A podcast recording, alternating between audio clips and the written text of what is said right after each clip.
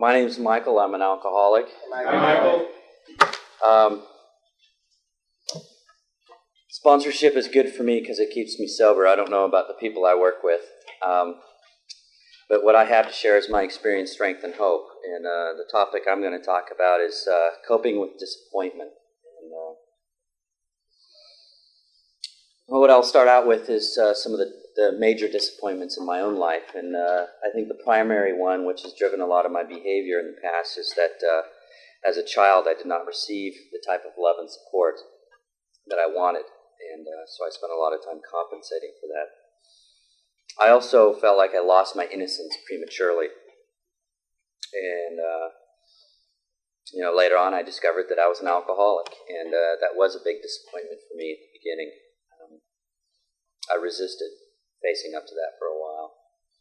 Um, my marriage and sobriety ended in divorce, and uh, I suffer from depression, not nearly as bad as it used to be, but uh, that's uh, been something I've struggled with off and on. Um, I want to read something from the big book here. It says self reliance was good as far as it went, but it didn't go far enough. Some of us had once had great self confidence, but it didn't fully solve the fear problem or any other. When it made us cocky, it was worse. Perhaps there is a better way. We think so. Or are we not on a different basis, the basis of trusting and relying upon God? We trust infinite God rather than our finite selves.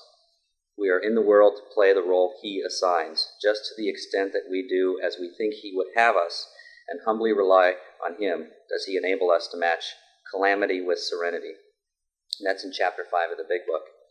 Um, so, by working the steps and doing an inventory, um, I've learned that there's uh, some ways that I set myself up for disappointment.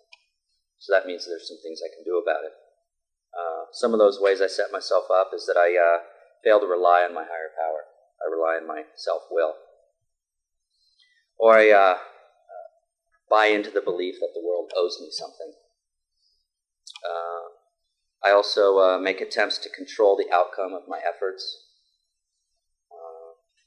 I fail to accept my own limitations.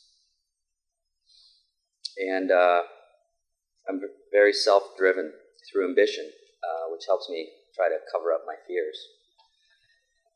And uh, thankfully, through the program, I also have some ways to get back to serenity. And uh,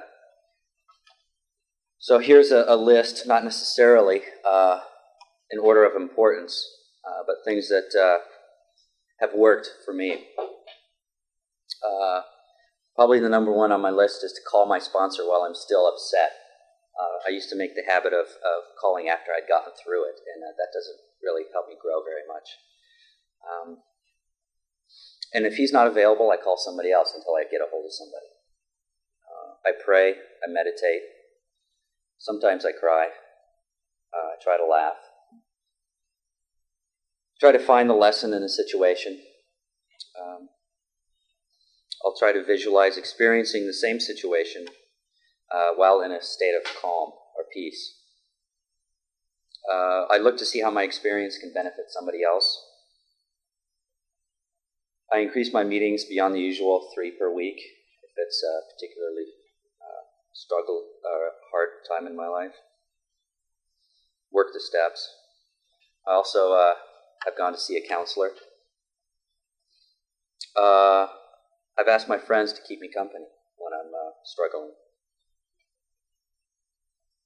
I try to introduce myself to a newcomer uh, and uh, find out whether or not they have a big book or uh, a sponsor. I practice loving myself and I let others love me. And uh, I take medication if it's recommended by my doctor. Uh, I count my blessings, also known as a gratitude list.